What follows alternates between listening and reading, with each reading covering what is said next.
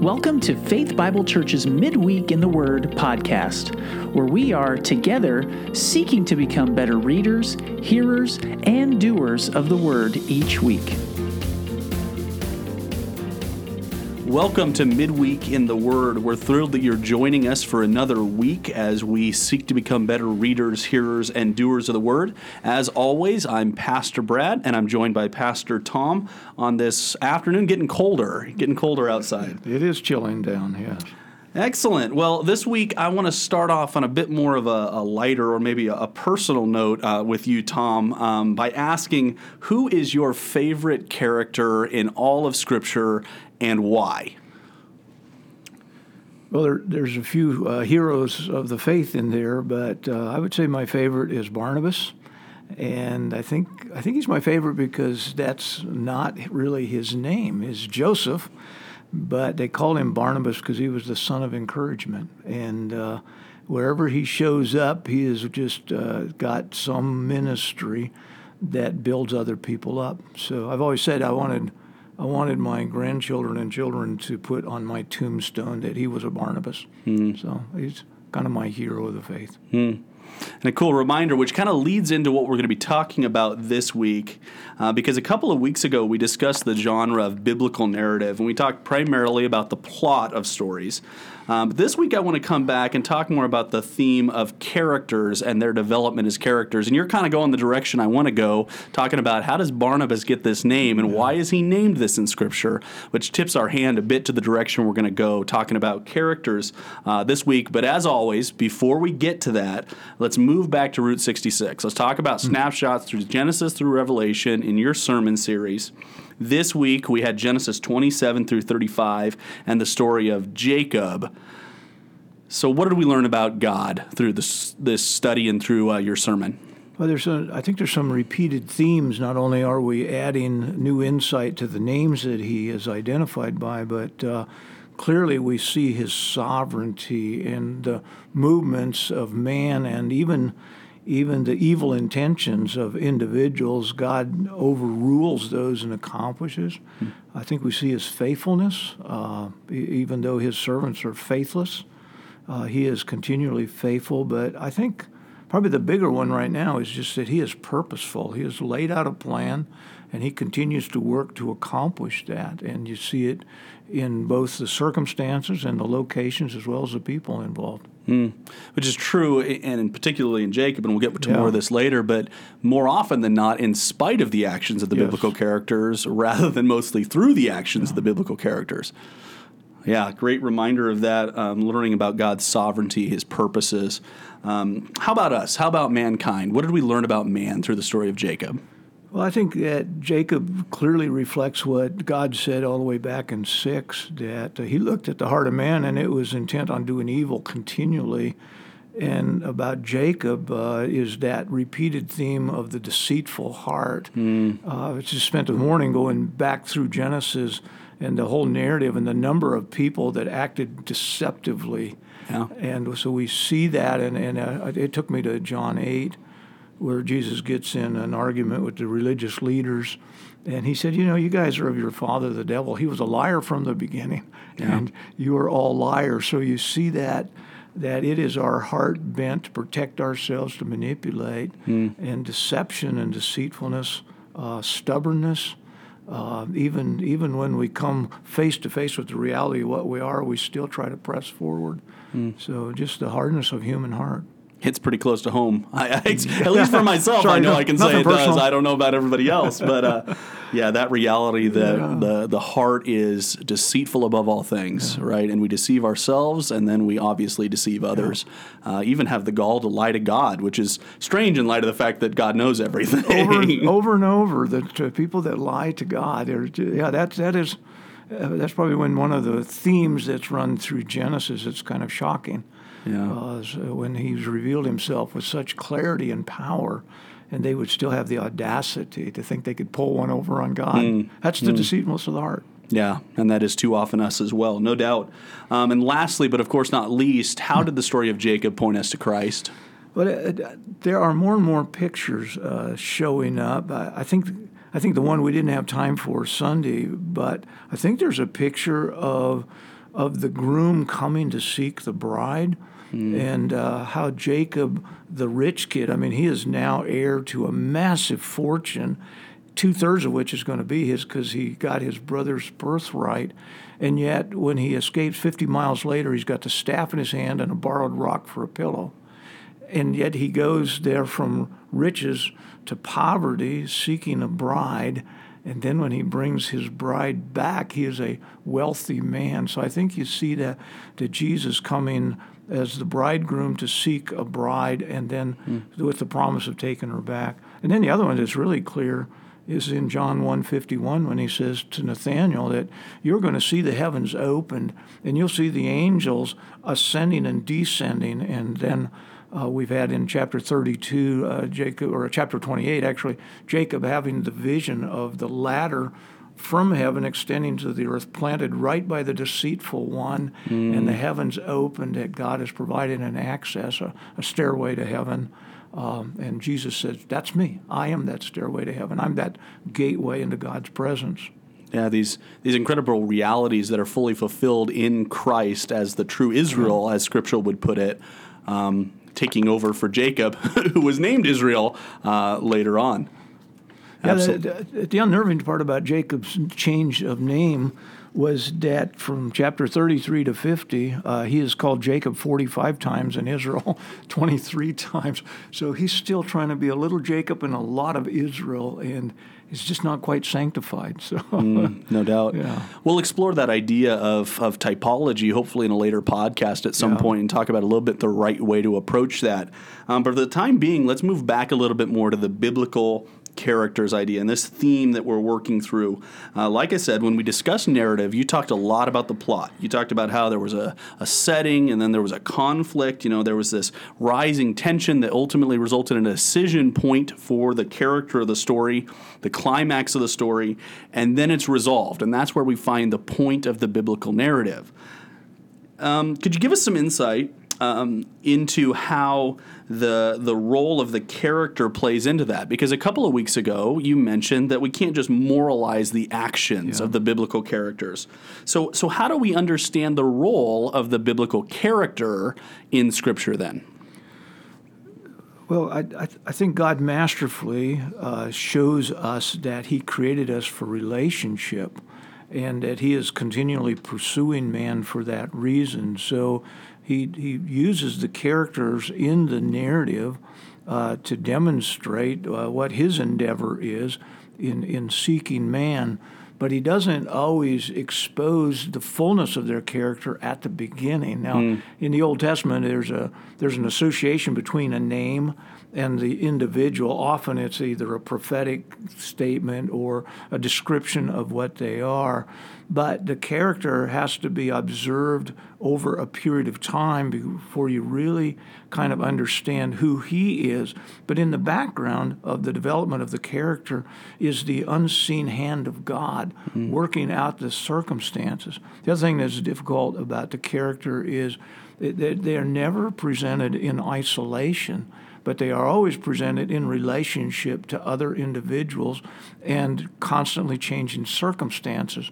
So you begin to understand the character more and more by their response to others and to surprise or you know, promising circumstances. So um, it, it's, it's the long read of how did they start, how are they changed, and how do they end. And then you begin to see that that's God's purpose is to meet us where we are and to transform us into the people he wants us to be.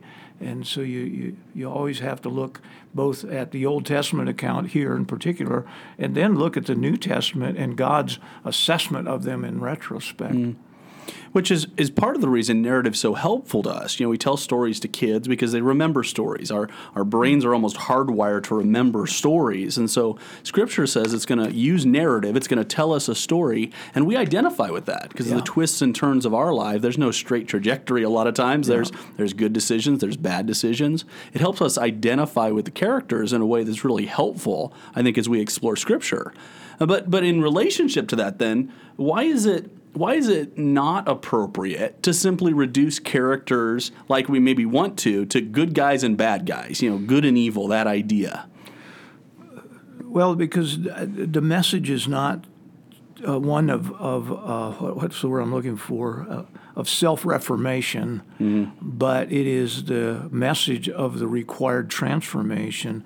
So I think we discover the character by working hard at slipping our feet into their sandals mm-hmm. and walking where they walked to try to remember what it was like at a different time, place, geography, history, everything but with the understanding that God was not asking them or working through them for them to change themselves. And moralism says, well, if I just behave as they do or I respond as they do, apart from the, uh, the, the power of God at work in that life, uh, then we come up with a bunch of principles even non Christians could apply if they are just self disciplined. And so the scriptures are about changing man from the inside out. That, that evil heart needs to be replaced by a new heart. And so God is showing us through character development how he does that.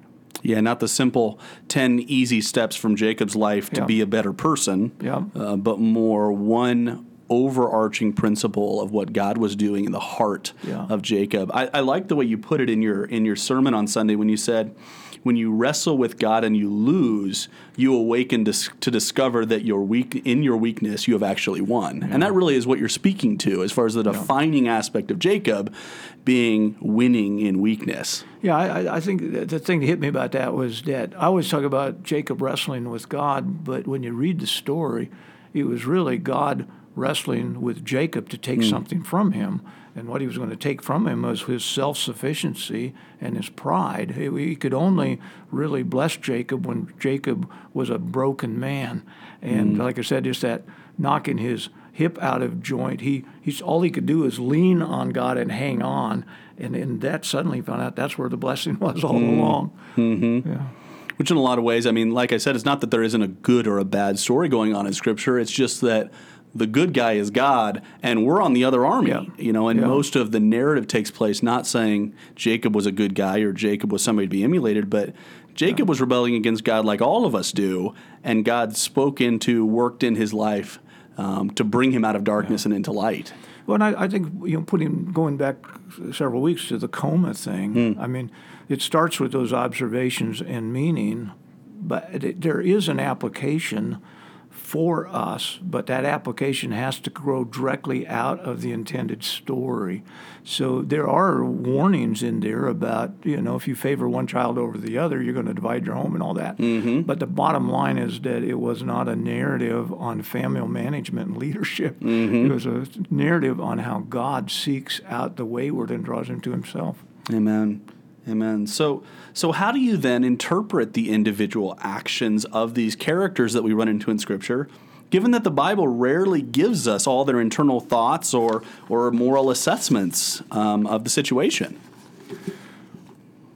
Well, interpreting uh, the character is again uh, is watching how God reveals their responses and their behaviors along the way. We're working on Joseph for this next mm-hmm. week, and it's just it's just rich with uh, all of these interplaying relationships and endeavors. So it's really, again, stepping back and watching the molding and the shaping of the individual and how they responded early on. Do they continue to do that as God works with them? I think the other was that uh, we read the scripture and they're so compacted that we forget about the time lapses. Hmm. And so, you know, in, J- in the Jacob story, from the time that he agrees to work for seven years to marry the bride of his choice till he takes that bride and others back home is 20 years. So you step back and you see what character change do I see hmm. over a 20 year period of time rather than in two chapters of textual reading. How do I see God working in this individual? So. Hmm. So let's let's stay on that theme. Let's get practical about the story and life of Jacob. How do you think Genesis in particular as a book wants us to view Jacob and why? I I don't think that I don't think that the original storyteller, I, again, the Holy Spirit has uh, mm-hmm. sovereignty, but I don't think the original storyteller wanted us to like him very much. Hmm. So, you know, I mean, he's just a despicable guy. And, you know, like I said, you wouldn't want to buy a used car from him. I mean, mm-hmm. slick as his skin, as slick as his character. It, I think it wants us to view him honestly from that perspective, to say, I really don't like this individual. And then as the story unfolds, you begin to realize what God can do with the the unlikable if if he begins to work. So how, how does he want us to view Jacob? I think he wants to us to view him as a trophy of God's redeeming grace. That uh, he's going to change his name to Israel, but more times than not, he's going to default to what he was before, back and forth. And yet, uh, we talk about the sons of Jacob. I mean, it, someday in glory, there's a new city, and each of the gates has the name of one of the sons of Jacob on it. So it wants us to view him, I think, as just a trophy of what God's redeeming grace will accomplish. Hmm. Yeah, which is which is kind of a, a good lead in, you know, as we look at the individual components. You know, you're saying take the long view, look at the overall trajectory of someone's life. Um, but how do we assess the individual elements then of Jacob's story? There's there's a lot of mess in here. You know, there's his deception of Esau. You know, there's his wrestling with God. There's his multiple wives. You know, and you, you mentioned the twelve sons of Israel. Well, twelve sons of Israel, based upon being you know having sons with four different women. Yep. You know, these are these are to your point issues that we wrestle with. Yep. How are we to make sense of that then in the life of Jacob?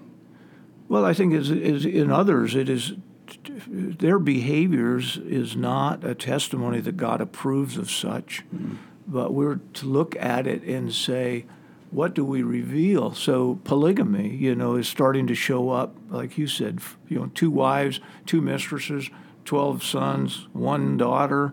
Uh, oh well, I guess it's okay to have multiple women in your life. Well, no. The the point is that God also, if you study the narrative, shows the division, the chaos, the pain, and the sorrow created by those kind of sinful behaviors. It it shows that uh, what goes around comes around. So, you know, Jacob. I, again, the question: is was it his nature to be a deceiver, or was it nurture? Did his mom teach him because she was a deceptress? You know, but all of a sudden he travels 600 miles and a guy that doesn't even know him pulls one over on him and deceives him. And i think that we're, we're to look at it from, from those perspectives that, that uh, the, the character that god is developing is laid out in raw exposure for us not as a model to be like them but even if you are like them god can transform that Yeah, so so as a reminder, you know, for our listeners as they're as they're dealing with different characters through Scripture, it's their presence in Scripture isn't that we should endorse everything they're doing. It's not that we should condemn everything that they're doing. We must read it through this bigger picture view of the story of their life and see how is God redeeming them or calling them? How is how is the God of the Word engaging with this person, and how does that direct the flow of their story? More than let's look at these individual elements of their story and say, do I like this guy? Do I not like this guy? Are they good? Are they bad? How do we approach that kind of idea? Yeah, and I think uh, had I been the editor for Moses, I'd have said, you know, let's clean this one up a little bit. right. So you know, by design, the the bad side is there for that purpose. Yeah, no doubt. Good reminder, and we hope it's helpful to you as readers because you're going to keep running into character after character after character. Because, like we mentioned a couple of weeks ago, a lot of scripture is narrative. We run into a lot of different characters, and how do we approach them? Um, so, hopefully, this is helpful to you. Um, now, Tom, bef- before we wrap up for this week, as as we get ready for this coming Sunday, you've picked out Joseph, Genesis 37 through 50. He gets as much text as Abraham, pretty major character um, in the story of Genesis. What are you looking forward to about Joseph's story on Sunday? Well, the interesting thing about Joseph um, is that there is no evil, no sin, no failure uh, recorded of him.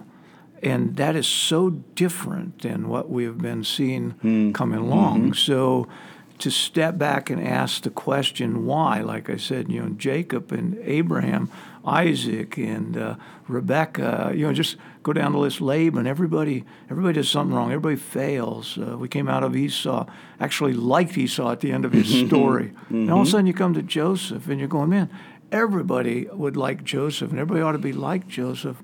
Why did God write the whole story and not record? He too was a sinner that needed a Savior. Mm-hmm. But there's no story of Joseph building an altar and offering an animal in his place. So the big question is why? Hmm. So it's telling us something through the, the lack of detail in Joseph's story. We'll look forward to hearing more about that on Sunday. Uh, what about interpretive questions? Any challenges in the story of Joseph you're wrestling with? Well, the, the interpretive is not as heavy as the, uh, the part when he is confronting his brothers in private mm. and starts to manipulate them. And for a moment, you're thinking, well, he too is deceptive. Mm. So, you know, is he just getting revenge? And uh, how does he take all of those behaviors and accomplish redemption?